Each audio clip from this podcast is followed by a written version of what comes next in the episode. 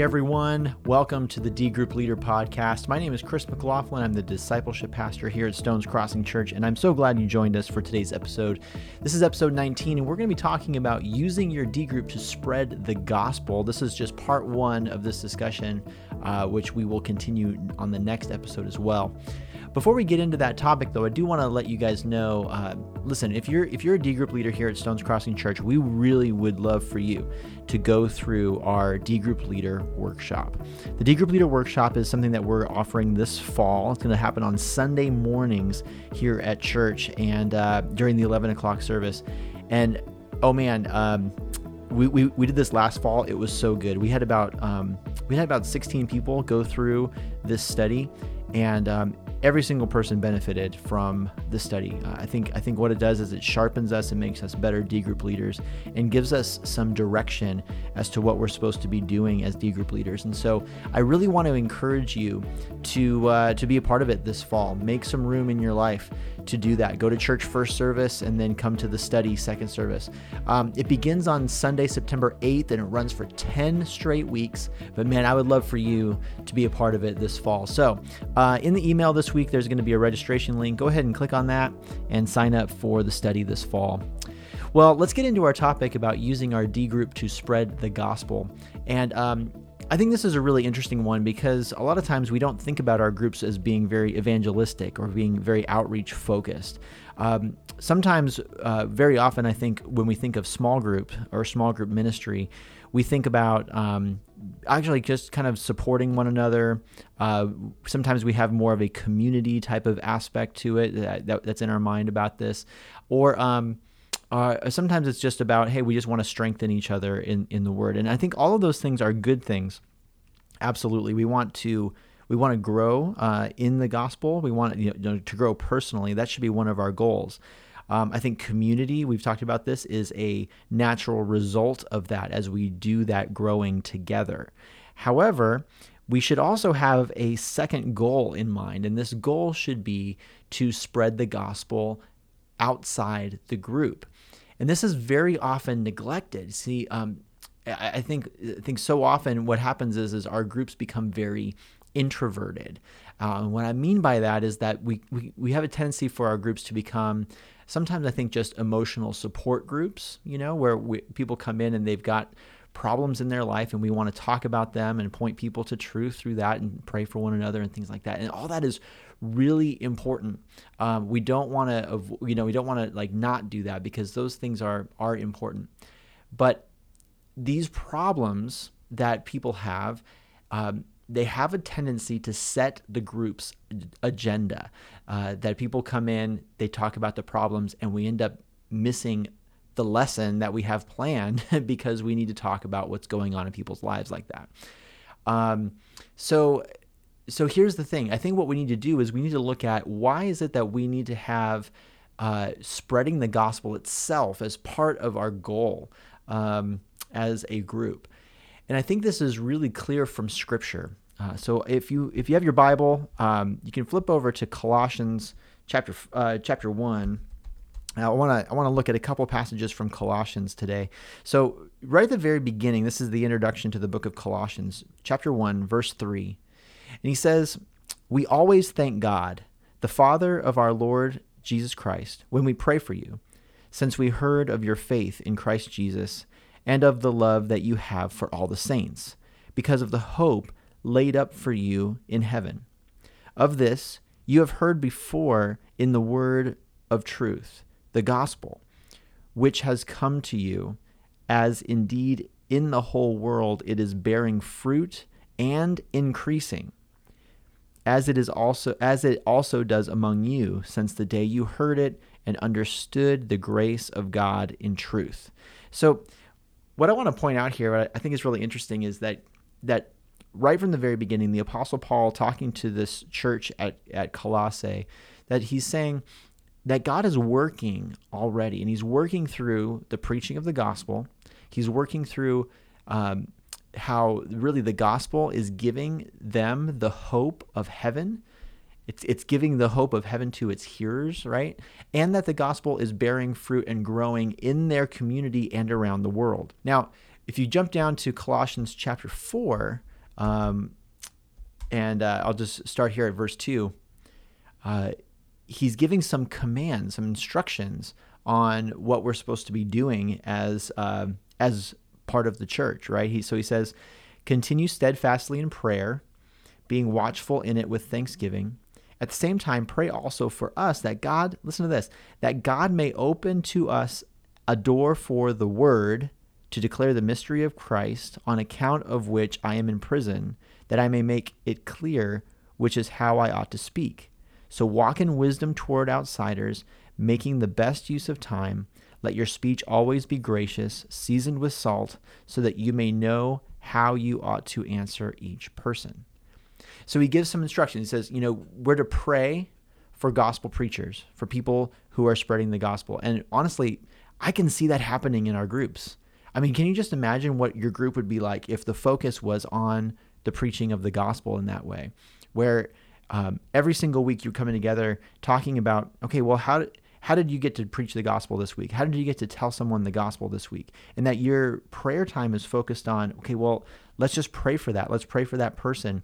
Um, let's let's pray for you that you'd be strengthened to be able to do that. Um, what a reflection of what's happening here in Colossians four, and that can happen in your group. Um, the next thing that, that he talks about in verse five is that we're to be thoughtful about the relationships that we have with unbelievers. He's talking about evangelism, that we might, might have wisdom towards outsiders, is what he says, and that we make the best use of time. And then he says in verse 6 to let your speech also always be gracious, seasoned with salt, so that you may know how you ought to answer each person that we're we're we're really supposed to be speaking graciously but firmly about our Christian beliefs. So there's a couple obstacles that I think we have to overcome with our groups in this because um, not everybody is going to be excited about this. There's going to be honestly um, two big things that we had to overcome it. So the first is the introverted group idea. We should be proactive. I think about changing this perspective uh, of the group if if you have a group that's kind of introverted right now and you're basically you're talking about problems in the group and that seems to dominate the agenda of the group it seems to dominate the prayer time and dominate the focus of what you're teaching um, you know that's that's something that we do need to address that's something that we do need to care for. In fact in fact one of the key things in our group should be to provide really what we talked about as the first line of defense of pastoral care. We need to care for those people in our group who are hurt and struggling and in need but but we have to keep a bigger goal in mind because we don't want them to stay there. Um, this is the thing with, with a lot of groups is that sometimes the group ends up staying in that same place and they sort of um, I think some people end up just sort of enjoying being in that same place, just kind of wallowing in that same sort of um, problem. We got to move our people out of that. Uh, so we don't want them to stay there. The goal is to see each group member grow to the point where they're taking the gospel and they're taking it outside of the walls of your meeting space and they're taking it to their families and they're taking it to their workplaces and they're taking it to their neighbors. So make that a goal for your group. I think i think that's the first thing to to, to the first big obstacle uh, to overcome. A couple ways you can do this uh, first of all set that set that up as a rule uh, or part of the constitution of your group at the very beginning. Um, you know, as you guys are getting ready to start up again in the fall, maybe include that in uh, in, in sort of like how you're going to begin this group. That that you want uh, you want the gospel to not just change them, but you want them to then take the gospel to others to change other people's lives as well, and make that a goal for your group. Weave it into your prayer time too. Uh, th- this could be huge. That uh, maybe one of the easiest things to do, just to kind of start to plant that seed is that as you close in prayer at the end of the uh, at, at the end of your session, things like that, you can just weave it into the prayer time that that this message that they've learned that they would be able to take this to others. Um, and start to plant that seed in them that this that this is something that they're not supposed to just keep for themselves, but to spread to other people. And then um, a, a, a, obviously a great way to do this is that you have lessons that are bringing that same application uh, that the application of your lesson should come back to this idea in some way. Okay, so that first obstacle is the introverted group. The second obstacle that we may have to overcome, and this is a big one, um, and this is fear. Fear is a um, it's really going to be the biggest thing I think that you'll have to overcome with your group when it comes to this. And I think it, it, it it stifles the group in two ways. Um, first of all, people become afraid because they don't know how other people are going to react to them. Uh, they don't know if when they tell someone the gospel, if they're going to be rejected or not. And and I think that this is where our theology becomes extremely helpful. The truth of it is is that people are not Christians and people are far from God because of a spiritual problem. There's a heart problem at the core of it. Um, we they can have all the right answers and all the right information and they can still reject Christ because of the heart problem that lies uh, underneath it all. And so there's always going to be a tension, uh, tension between the children of God and those who are far from God. In fact, Jesus he calls those who are far from God, he calls them children of the devil. he does, and and there's a tension between. He, it's talked about all all throughout Scripture. This idea of how there's this enmity between those who are the children of God and the children of the devil. Jesus, in, in fact, tells us this himself in John 15. Uh, let me pull this up really quick because I, I would love to just just read this. So this is John 15, starting at verse 18, and he's explaining to his disciples how how the world is going to reject them.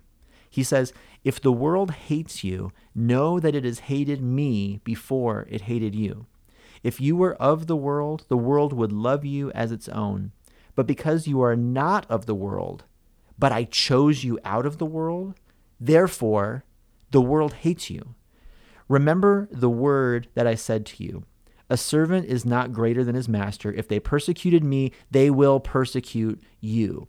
If they kept my word, they would also keep yours. But all these things they will do to you on account of my name because they do not know him who sent me. So the theology there is, is basically saying, look, as Christians, we should expect rejection. We should expect people to reject us. So do we need to be afraid of that? Not really, because at the end of the day, we should expect that. We should know that this is what's going to happen, and we should be ready for that. So, what does this mean for our group? I mean, honestly, we can train our group to understand that they should expect people who are far from God to hate them and reject them. For some people, this is going to be really difficult. If you got people pleasers in your in your group, or if you're a people pleaser, um, like me, I'm kind of that way too. But we're gonna people like like that are we're we're really we're gonna struggle with this because they we don't want people to feel that way about us. But just remind the group that when we are rejected by people who are far from God, that they're not rejecting us, they're rejecting Christ. They're rejecting the one whom we represent. Okay. And bring us bring them back to that verse. John 15, verse 18 through 21. Bring them back to that verse and show them, look, they're not rejecting you, they're rejecting Christ. Okay. And then point them to the to the solution. The only solution to this is the gospel. The gospel, uh, Romans 1, right, says that the gospel is the power of God for salvation for those who believe. And Romans, uh, another great passage too, is Romans 10, 13 through 17 where it really talks about how how the gospel is is essential for bringing people to faith in Christ and and and uh and that it's our role it's our role to go and tell other people the message of the gospel so that they can can hear the gospel uh, be freed by the spirit and then come to faith in Christ so uh, so that fear can be can really be quenched by just by just applying a little bit of good theology there. Here's the second fear that I think there is, because the first fear is a fear that other people are going to reject them. The second fear is that they don't really feel ready or equipped to tell other people the gospel. And, and you know what? We, we hear this all the time. Um, this is where I think training them to tell the gospel is really important. The first thing is that they just need to know the gospel. They can't tell the gospel if they don't know the gospel. And so make sure this is why, number one, the gospel is central to everything that we teach. Uh, we, we, need to make sure that the gospel is at the very forefront of what we teach week after week. If you want to really look at a good um, representation of the gospel, I, I, always point people to 1 Corinthians 15, verses 1 through 8. This is where Paul uh, tells us about the gospel, that the gospel is um, that Jesus that he uh, that he died on the cross for our sins in accordance with the scriptures and that he rose from the dead in accordance with the scriptures and then he appeared to all of these people and um, and that that the, those core historic events, uh, these things are the gospel. So point people back to that reality. Then I would say do a study on it. Um, you know, you can do a study like Core Christianity by Michael Horton. That's one of those ones on there. Or Justified by Faith Alone is a good one. Um, so look at your curriculum list uh, and pick out a study that's gonna that's really gonna help people to understand the gospel and the implications of the gospel. So once they know the gospel, they need to know how to tell others about the gospel as well. And there's a D group that this summer I, I, I was really excited about it. They they did a they did a kind of an evangelism study on uh, how to share the gospel with other people, how to tell others the gospel, and they did it through telling their story. And I thought this was great. It's basically teaching. Uh, they taught their group how to kind of put together a quick summary of their story, where it was just three simple points: uh, Who were you before Christ? What did Christ do uh, to transform your life? And then who are you now after Christ? And by by putting that story together, uh, right in the middle of that, you're going to see the gospel. You're going to see that this is um, uh, this is what God did for me. That that because He died on the cross for my sin, that I've been set free from the wrath of God, and um, and now I'm a different person. you know, we we see that same story over and over again in the scriptures. I, another passage that I love with this is um, it's Galatians chapter 2, verses 1 through 10. Uh, that story in there is everybody's story. It's everybody's story. Uh, so I'd encourage you to go and check out those passages and do a study uh, on this with your group. Help your group to understand this. Um, there's a really great one on the list at the, at the very end. Uh, there's uh, of the curriculum list. There's a study called Gospel Shaped Outreach, and I would encourage you to check that one out um, as you're looking at a study for this fall. Well, we really just begun to scratch the surface on this topic, and uh, we're going to dig into this a little bit more next week because I want to give you some strategies for implementing spreading the gospel in your D group. And we're going to talk about that next time on the D Group Leader podcast.